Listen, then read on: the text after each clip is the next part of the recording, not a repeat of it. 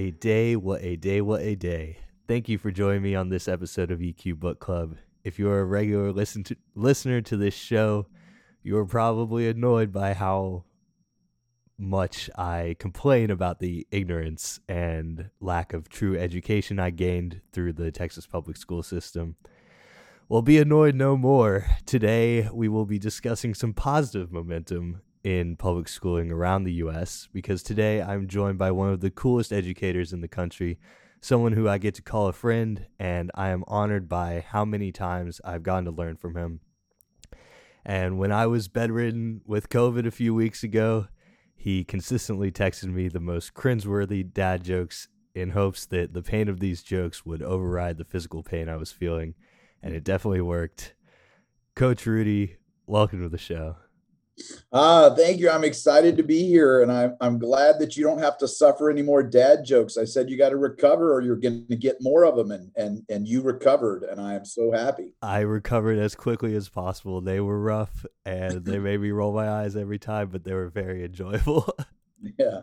Well, I was definitely feeling a lot of empathy for you with uh, what you were going through, and I wanted to reach out and support you. And the listeners, don't, don't know this, but you know, uh, Ryan had to cancel our our first schedule for this uh, because he had come down with COVID. And obviously, when he told me, I was very, very worried for him and concerned for him as as anybody would be. And I just kind of followed up with him every day and just checked in on him. And uh, fortunately, he has made a very nice recovery. So that is something to really celebrate, Ryan. I have, and I appreciate it. I appreciate you. It was nice to have somebody checking in every day uh, that wasn't my parents. So it was cool. Uh, along these lines, I believe that social and emotional, you know, this this empathy, this this context uh, that you've been able to given to give to my COVID situation. Um, that is a factor in emotional intelligence and social intelligence. And social and emotional intelligence are concepts that everyone needs to be learning about as much as possible as soon as they learn what they are, in my belief.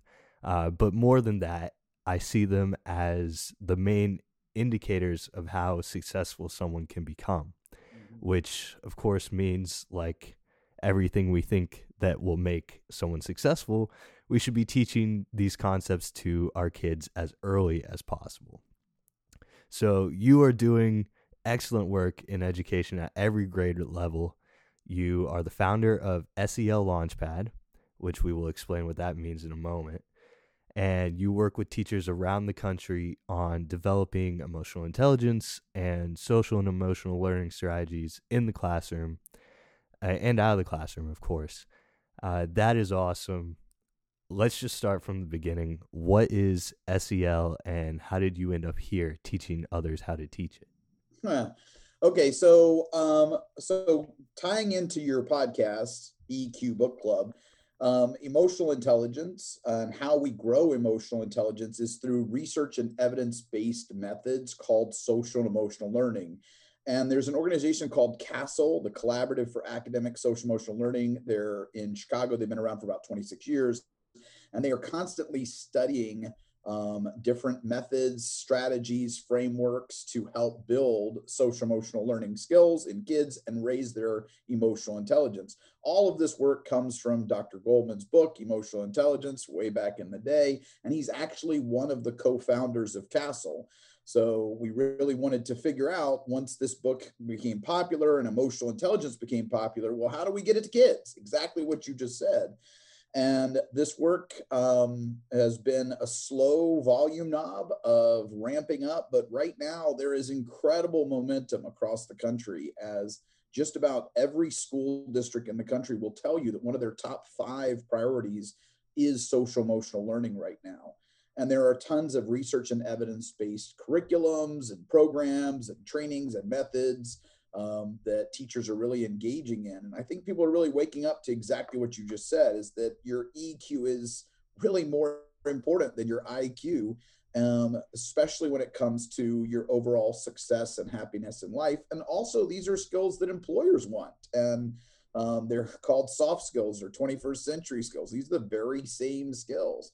And if we can do a better job of developing these skills, not only are we going to have kids be more successful in and out of school, uh, but they're going to be more successful in the workplace. And this is a proactive approach to the mental health of students, to school safety, to school climate and culture. I mean, these skills really make a difference in just about every way. And I know your audience can already hear this from me, but I am a very passionate person about this work.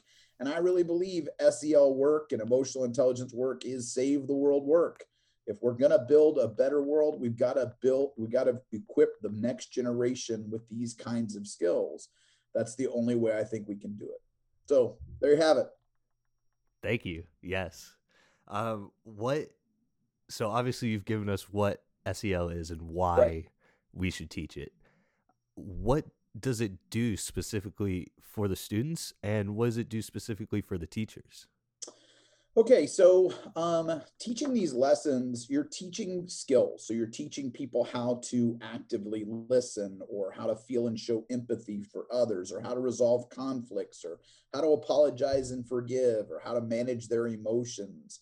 Um, these kinds of skills are skills that each of us can use to get more of what we want out of life, to build stronger relationships, to um, manage our own um, our lives and emotions so that we can avoid those big mistakes where we bite somebody's head off when we're not in control emotionally or when we're um, you know overexcited or over anxious and we make some big mistake. So these skills of self-management and relationship skills and self-awareness and social awareness and responsible decision making when I teach these skills, what happens is is um, all kinds of positive outcomes in the classroom, from better engagement to better relationships in the space to better climate and culture to more inclusion um, to higher grades and higher achievement in general.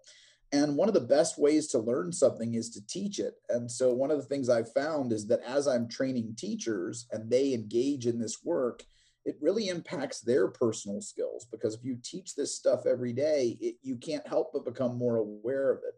Um, and once you become aware of something, there's a quote I like, which is when you know better, you generally do better. And so if I can become aware of something, then I often will apply uh, more effective strategies um, in my life and ones that I've been teaching every day.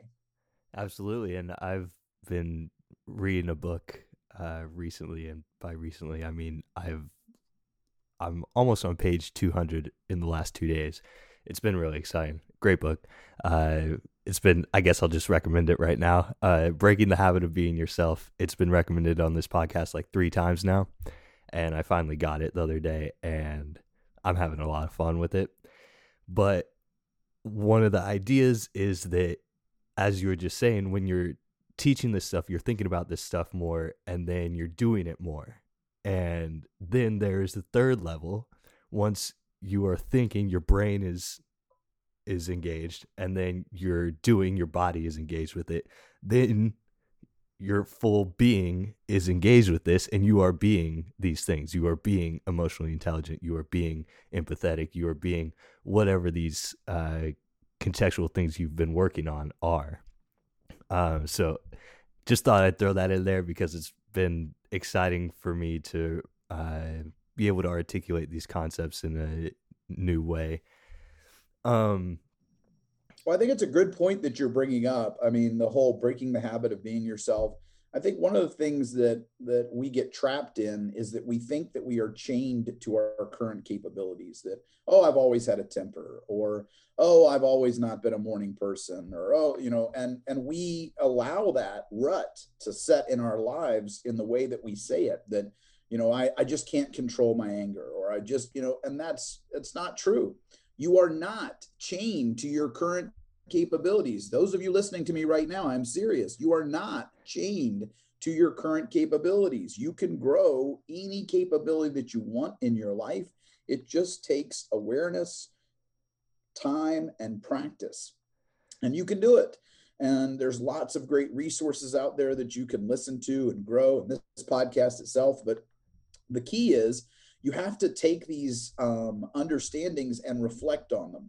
In order to become more effective, you have to become more reflective. If you will reflect on your last practices and what's happened and how could I have done it better and how could I have applied emotional management or relationship skill here, that reflection is really what helps you learn from experience. We don't learn from experience. A lot of people think we do. We don't. You only learn when you reflect on experience, which is why so many of us take so many experiences before we learn something. We just keep making the same mistake over and over again because we never reflect on it. But if we can just think, what did I do? How could I do that differently? How could I apply one of those lessons that I learned on EQ Book Club or wherever else, right? Then as I become more reflective, I become more effective and I get better at growing these skills. Absolutely. I it that brought me to thinking about okay, what is my thing in this contextualization, which is that for so much of my life growing up, I thought that I just didn't have emotions. And because of that, I didn't allow myself to have emotions.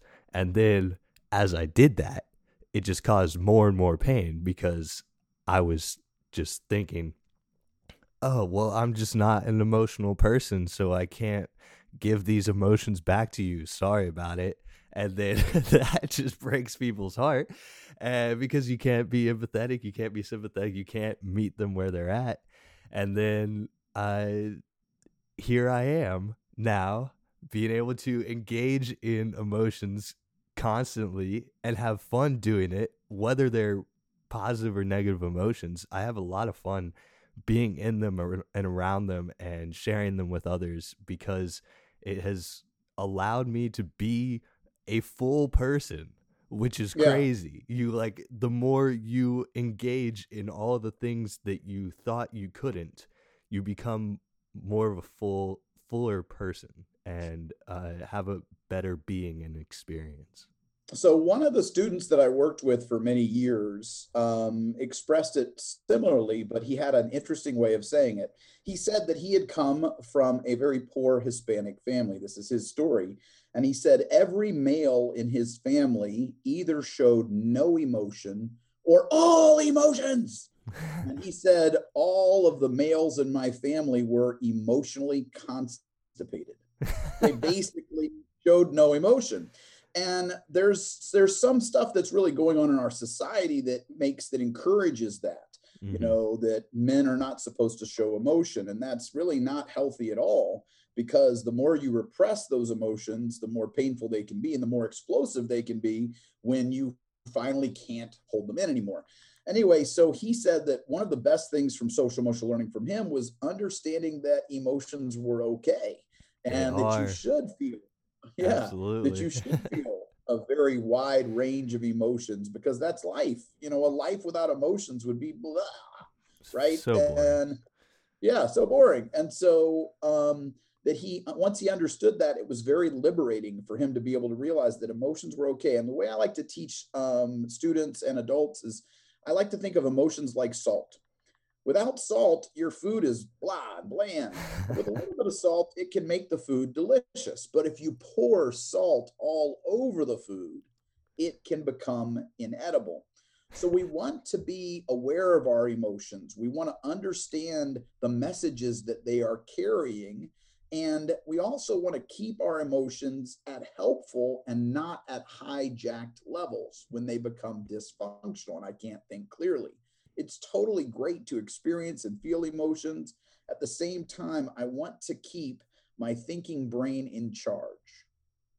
Exactly.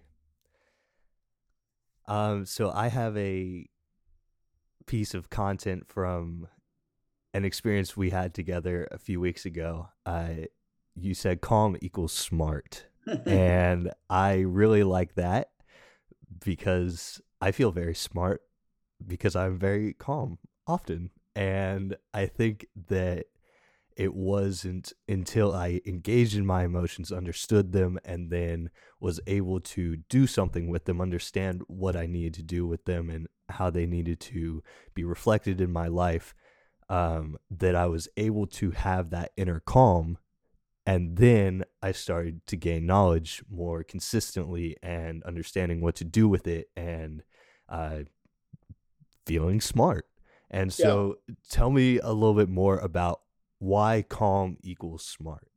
So, I like to teach it. Uh, let's imagine like a four story building, and the first floor of that building is survival. You know, it's just getting all the stuff you need for survival. And then you have the second story of the building, which is kind of where your emotions are. And the third story of the building is where you can start doing some some good thinking. And then you've got the penthouse of the building, which is the contemplative state. Now, this building is your brain, so to speak, and your ability to think. So the lower level parts of your brain are more basic functions, and the higher level parts of your brain are more complicated functions, more advanced functions. And basically, in order to go up in the elevator, you've got to use calm. And so, if you really want to get up there to that penthouse, you got to have that little key card. You guys know what I'm talking about? Yeah. That key card that's the calm key card, and you can slide that in. You can go all the way up to the penthouse because when I am really calm, I can access the contemplative state. When you have a big decision or something like that, people will often tell you to sleep on it or pray about it or meditate about it. What they're really telling you is, is get to the contemplative state where you can activate your own internal wisdom and you are your wisest. So, the way our brain works is the more emotional we are, the more it moves our thinking lower and lower in our brain. So, it goes all the way down to that first floor, maybe even the basement. And the goal is to keep myself out of that area, especially when I'm making big decisions. And if I find myself on the first floor and I'm in survival, that's not the time to solve advanced problems. You can't solve a green light problem with a red light brain. I like to say that all the time. Yeah. All right. Well, sounds to me like you were talking about the concept of Maslow's hierarchy of needs. Not really. Not really. No, I was talking there about the levels of your brain and how, you know, where your more advanced brain is. So in your actual physical brain, your um, the highest level of your brain, your neocortex, is your most advanced thinking brain, and the lowest level of your brain, your brain stem is your more survival brain. And so that little model was about how the calmer you are, the better you can access those higher level thinking. However, what you're talking about with Maslow's hierarchy totally ties into this work of SEL because we're trying to get students um, to learn something and to self actualize. And oftentimes we're doing that without building that safety, security, and those basic needs for right. kids. I always talk about we've got to do Maslow's before we do Bloom's.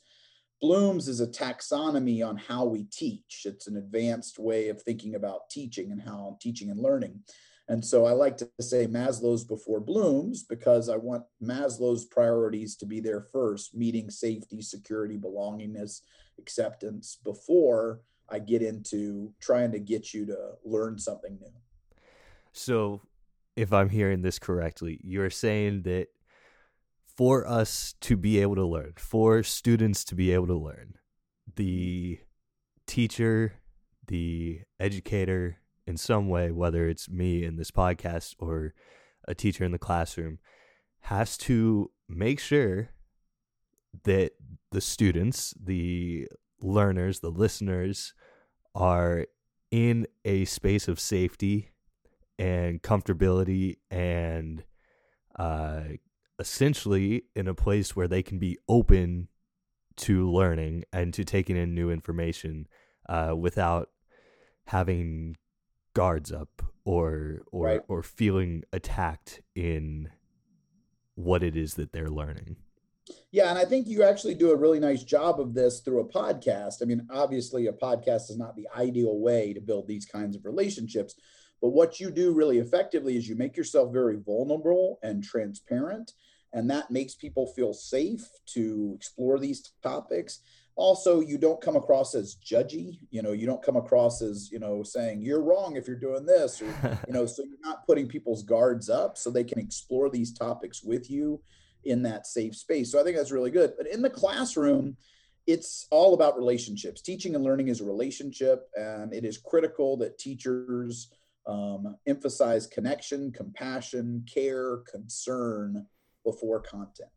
Connection, compassion, care, concern before content. I've got to build relationships with kids before I can really get them to, to learn from me. And there's an old saying that they don't care how much you know until they know how much you care. And that really is super important in teaching. All right. Well, I think my next question is relevant to exactly what you're talking about right now. I speak a lot on how we need to choose ourselves before we can help others. Right. You tell your educators the same thing. Could you give us some insight into why we need to be taking care of ourselves first if we want to be able to give anything to others? So there's a lot of ways to think of this, but my favorite one to think about it is just you can't serve from an empty cup. You know, you have to nourish to flourish. It's super important that you are taking care of you because you your emotional state is highly contagious to the people around you. Mm-hmm. Your emotional state is highly contagious to the people around you. And if you can show up with the people around you in a place of calm and positive and connected, it makes such an impact on your relationships. So whenever you're going to be with someone or you're going to sit, you're going to talk to someone, you know, make sure you take a moment to settle your emotions and then think about being grateful for the time with this person. You know, as I was getting ready to do this presentation with Ryan, both of us sat here for a second and we took a deep breath before he went into his what a day, what a day, what a day, right? And we both took our deep breath. And as I took my deep breath, I thought to myself how grateful I am to have this time with Ryan and his listeners. And, you know, and when you wrap your relationships in that kind of calm and gratitude, it really impacts your relationships in very positive ways.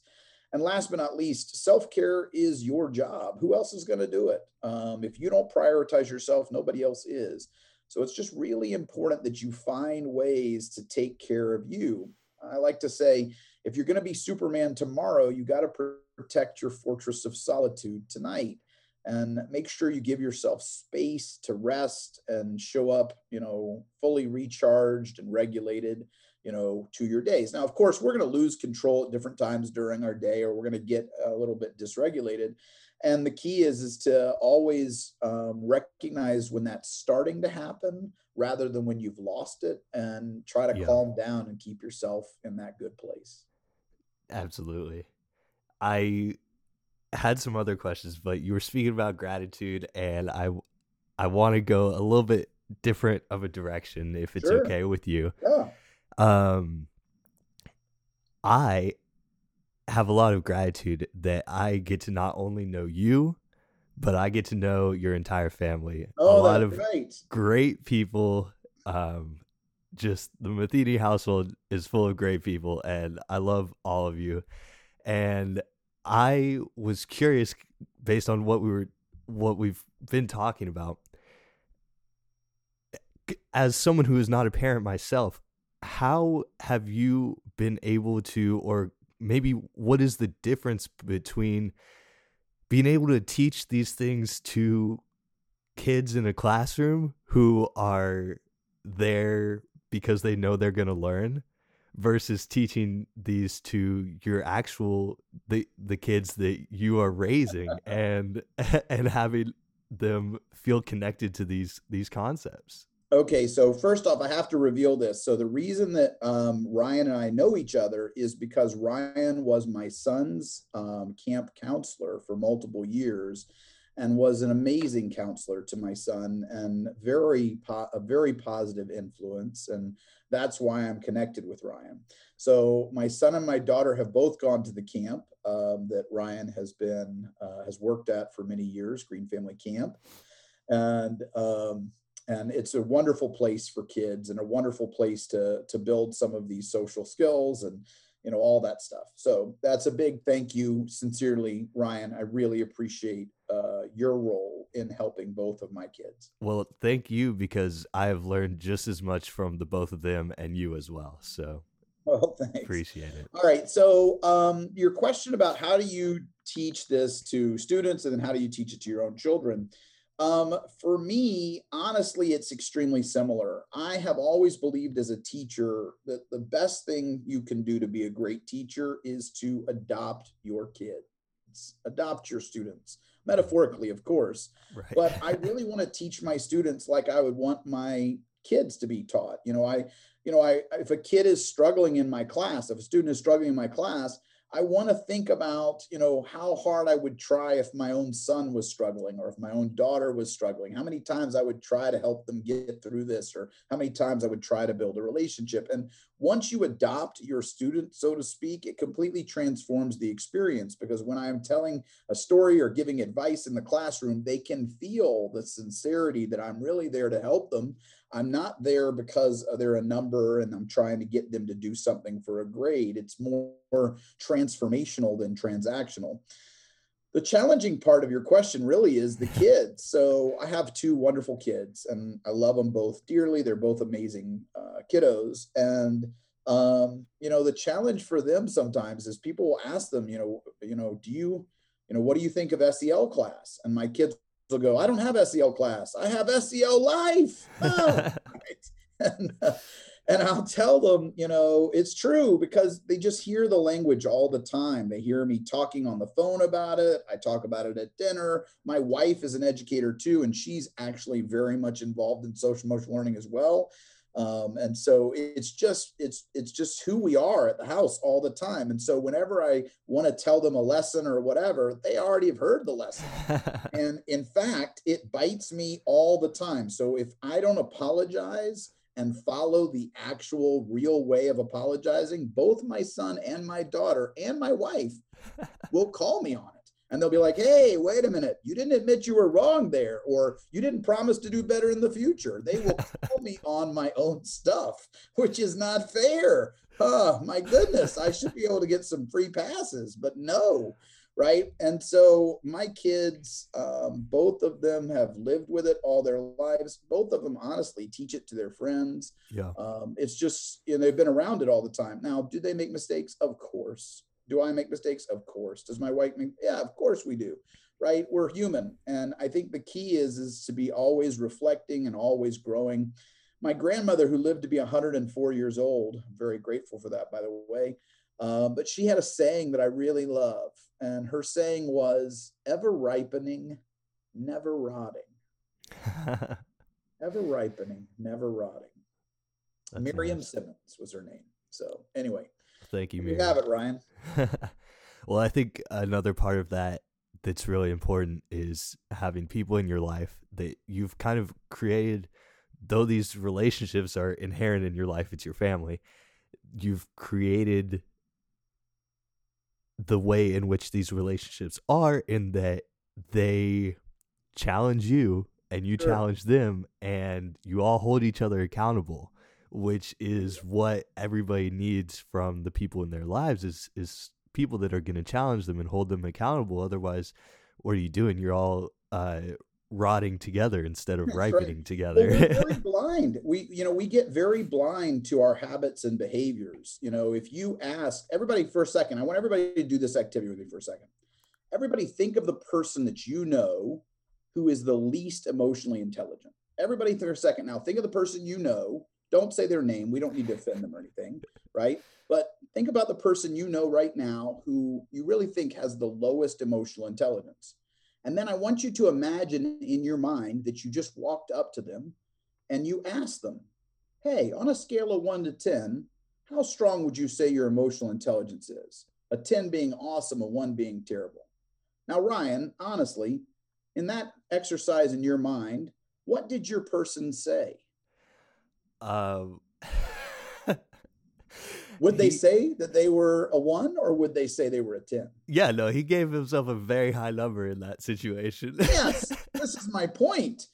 We are often very blind. We're very self uh, unaware around these emotional intelligence skills, especially if we haven't worked on them. Right. And the best way we can get feedback on these things is from our friends and especially the ones that we have that unconditional positive regard from you know like my son i know my son loves me and if he calls me on something i know he still loves me right? So I can hear it from him without having to worry about losing that relationship. Sure. And so it really is important that we help each other grow um, in our close relationships.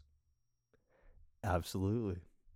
And all right, so now outside of uh, external relationships, with our internal relationship with ourselves, how might we achieve more regular, responsible decision making without the accountability of others? Yeah.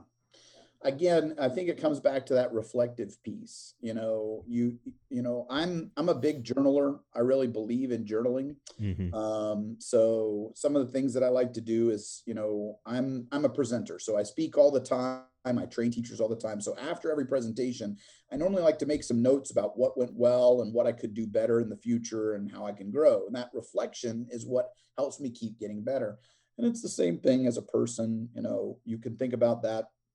You know, one of the things in uh, the Jewish faith, we're both Jews, um, is that we have this period of reflection every year around uh, Yom Kippur and Rosh Hashanah, where we're really taking taking account and taking reflection on how they we could be a better father or a better husband or a better citizen or a better teacher or a better Jew, whatever.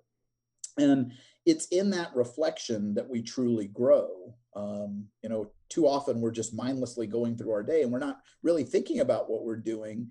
And when you're not thinking about what you're doing, you get into some habits that are obviously not effective. And then you become yourself breaking the habit of being yourself. yeah, you got to just keep whittling away at it.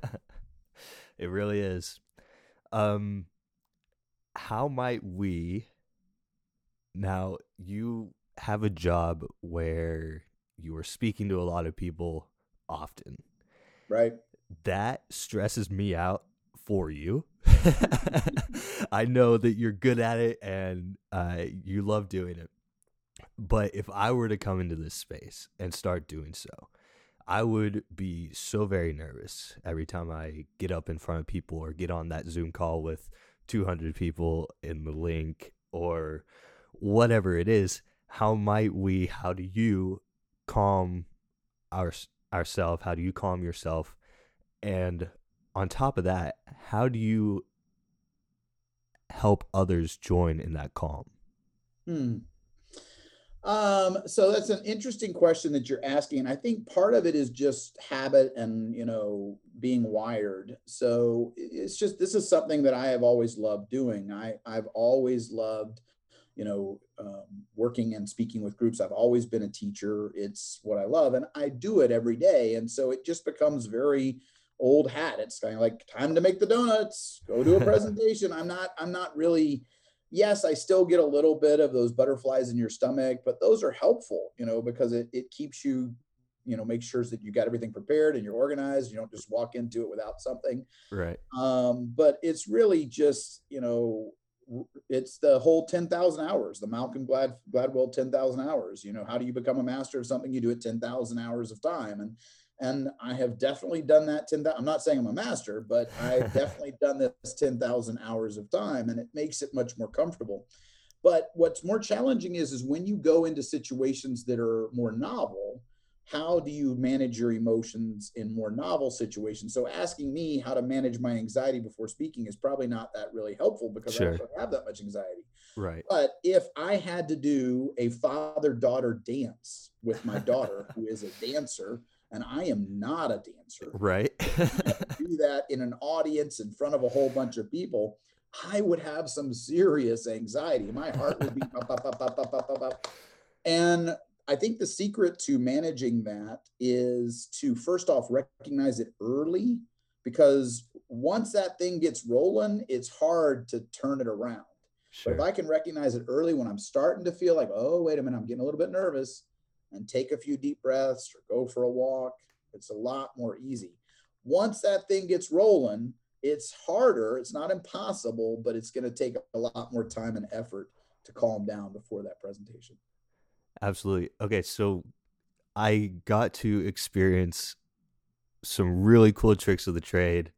I would love for you to share a little bit of it on here today. Okay. Um, I do have a few teachers who listen to this, and hopefully, I'll have a lot of teachers listening to this particular episode. but um, I saw how you were able to take a group and make us all feel that calmness. Yeah. Um, it seems that it's the same way you would do it with a classroom or a group of Mm-hmm. adults, you know, whoever it is, it works the same. It's really impressive. Can you walk us through that experience? Sure, I'd love to. So, what I like to do a lot is called a mindful moment. Um, and what that is, is it's just taking a moment to settle your emotions and get fully present in the present moment. So, I'm going to invite all of you to do this with me. Will you please sit up straight and tall on your seat? Put your feet flat on the floor. If you're walking or driving, that's okay too. Just make sure you're settled and you're you feel supported. Okay. And so now what I want you to do is I want you to think of three things you're really grateful for in your life. The three things that make you really feel some gratitude, right? They can be people, they can be things, but get those three things in mind. One, two, three. Make sure you got them. And now what we're going to do is we're going to take three deep breaths. And with each breath, I want you to inhale through your nose and exhale through your mouth. And while you're doing that, I really want you to be consumed with gratitude about that one thing. So here we go. Think about that first thing you're grateful for. And now take a deep breath in through your nose. Hold it. Now exhale slowly through your mouth.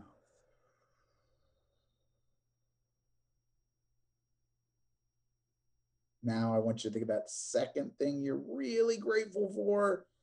Inhale deeply through your nose. Hold it. Now exhale slowly through your mouth.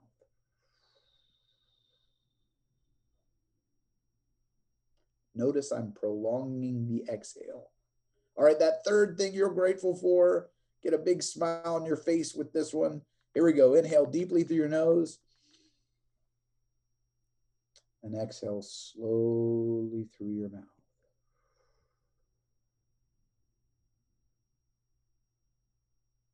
So that strategy is called grateful breath. And what I love about that strategy is it's working on two levels. We're both inducing positive emotions by thinking about what we're grateful for, and we are reducing dysregulating emotions by prolonging that exhale and focusing on our diaphragmatic breath. And I'm going to invite all your listeners to do something a little different right now. I'd like you to grab a pen or a marker if you can. And I want you to make a mark on your wrist, about where your wristwatch would be on the inside of your wrist. Make a mark on your wrist. And then here's what I want you to do. Every time you see that dot, that mark, I want you to pause and think about something you're grateful for in your life. And then take a slow, deep, deliberate breath. And this can really help us because what really happens in our lives is not a single stressor that flips us out and causes us to lose it very often. That does happen sometimes, but pretty rarely. What really happens is more the buildup of little stressors over the course of the day that eventually gets us to have the straw that broke the camel's back, and then we lose control. If we can settle our emotions periodically through the day by taking a grateful breath, then we can often keep ourselves from having that big explosion and affecting ourselves and those around us because again our emotions are very highly contagious Well, thank you for helping us all today. I really appreciate you being here. Um, I'm sure this was pretty obvious, but you were one of my grateful things in that moment, and it was very nice to reflect on it. Um, before we close it out, one to three book recommendations or more if you're feeling it. Hmm. so um, there's a lot of great books um, that's a hard one I, I really should have been prepared for that i mean this is eq book club um, uh, you know, I really do like uh, Marc Brackett's book, uh, Permission to Feel, is a good book. Um, I definitely like um, one of my favorite books ever is The Monk That Sold His Ferrari. Uh, it's quite an interesting uh, read or audio book. It's Sounds fun.